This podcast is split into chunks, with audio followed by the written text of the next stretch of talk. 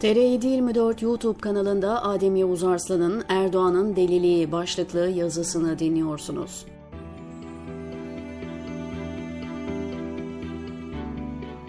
İster yolda muz kabuğu görüp eyvah yine düşeceğim diyen temel fıkrasını baz alın, isterseniz Albert Einstein'a atfedilen, gerçi ona ait olmadığını iddia edenler de var, Aynı şeyi tekrar tekrar yapıp farklı sonuçlar beklemek deliliktir sözünü referans alın, sonuç değişmiyor. Türkiye yeniden büyükçe bir deli gömleği giyiyor ve bu yolun sonunda olacak olanlar hiç de hoş değil. Konumuz Türkiye-Rusya ilişkileri. Daha doğrusu Erdoğan ve oligarklarının Ukrayna'nın işgaliyle başlayan süreçten istifade edip ceplerini doldurma çabaları. Önceki yazı ve yayınlarımda anlattım. ABD önderliğinde ve çoğunluğu AB ülkeleri olmak üzere onlarca ülke Rusya'nın Ukrayna'yı işgali sonrasında kapsamlı bir yatırım paketini yürürlüğe koydu. Putin'in oligarklarından Rusların büyük şirketlerine kadar geniş bir yelpazeyi etkileyen yaptırımlara Türkiye katılmadı. Türkiye'nin her iki ülkeye de sınır komşusu olması gibi gerekçelerle Ankara'nın yaptırımlara katılmaması başta ABD olmak üzere Avrupa Birliği başkentlerinde kabul edilebilir görüldü. Tıpkı İran ambargosunda olduğu gibi. Ancak Ankara kendisine tanınan bu istisnaları yine istismar ediyor. Zira AB limanlarında demirli lüks Rus teknelerine el konurken Erdoğan ve Dışişleri Bakanı Mevlüt Çavuşoğlu açıkça çağrı yaptı ve kapımız tüm Ruslara ve şirketlerine açıktır dedi. Ankara'nın bu sıcak daveti karşılıksız kalmadı ve birçok Rus oligark soluğu Türkiye'de aldı. Binlerce Rus Türk bankalarında hesap açtırdı. Son birkaç haftada yoğunlaşan bu trafik ise ABD tarafından çok yakından izlendi. Hatta ABD Hazine Bakan Yardımcısı Veli Adiemo 22 Haziran'da bizzat Ankara'ya gitti ve AKP yönetimiyle konuştu. Amerika'nın mesajı netti. Rus ambargosunu delecek faaliyetlerden kaçının. Bu noktada önemli bir ayrıntıya dikkatinizi çekeyim.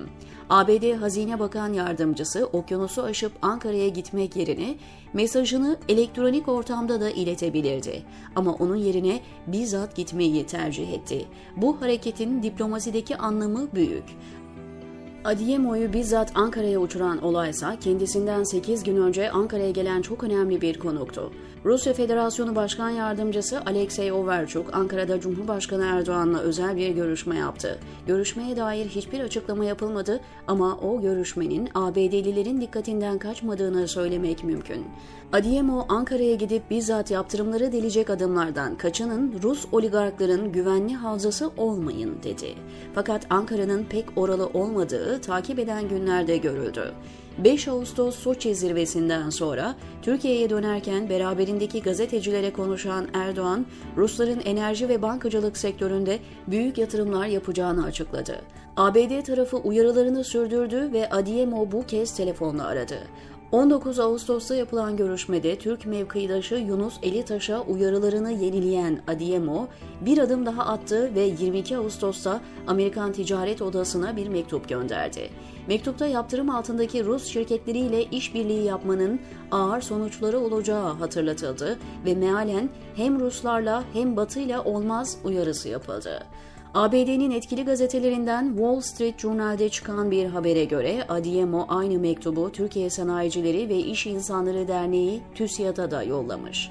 Özetle ABD ısrarla diyor ki, Ruslarla işbirliği yapıp yaptırımları, ambargoları delmeyin, Türk finans sistemini ve şirketlerinin istismar edilmesine izin vermeyin. Görünen o ki Erdoğan rejiminin bu uyarıları dikkate alacağı yok. Çünkü Erdoğan'ın seçime giderken nakit paraya ihtiyacı var. Bu ekonomiyle sandıktan çıkamayacağını biliyor ve para gelsin de ne olursa olsun modunda. O yüzden ABD başta olmak üzere Avrupa Birliği başkentlerinden gelen uyarılara kulak tıkamış gözüküyor. Peki bu durum beraberinde ne getirir? Müneccimlik yapmamıza gerek yok. Çünkü elimizde çok somut bir örnek var.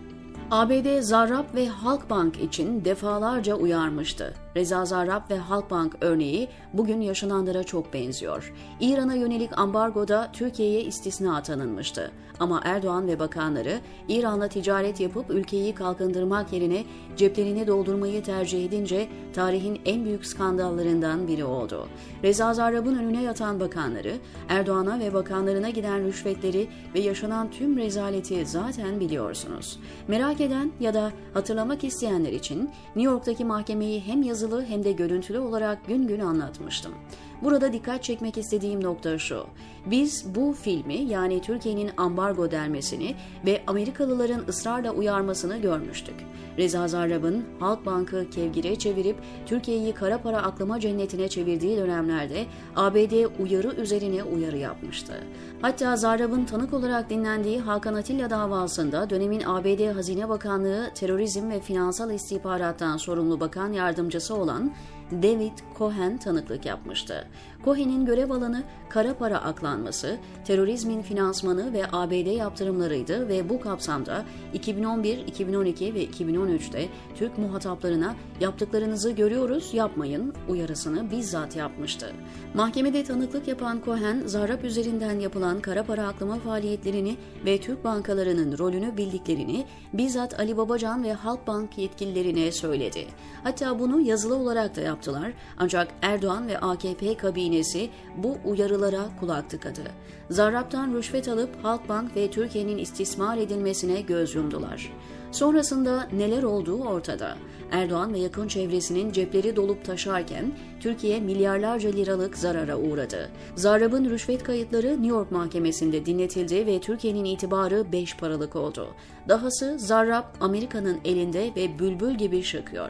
Erdoğan ise Zarrab'ı oradan alabilmek için her şeyi vermeye hazır. Özetle Erdoğan ve kabine üyelerinin para zaafı Türkiye'nin başını yeni ve daha büyük bir belaya sokuyor. ABD ise uyarılarını Zarrab örneğinden farklı olarak açıktan ve medya aracılığıyla yapıyor ki sonra biz duymadık, haberimiz yoktu denmesin istiyor. Yani aynı şeyleri tekrar tekrar yapıp farklı sonuçlar bekleyenlerdenseniz şimdiden geçmiş olsun. Son bir not.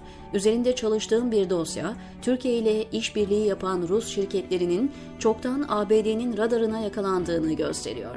Önümüzdeki günlerde ABD yaptırım listesindeki bir şirketin Türkiye'de nasıl yatırımlar yaptığını belgeleriyle anlatacağım diyor Adem Yavuz Arslan TR724'teki köşesinde.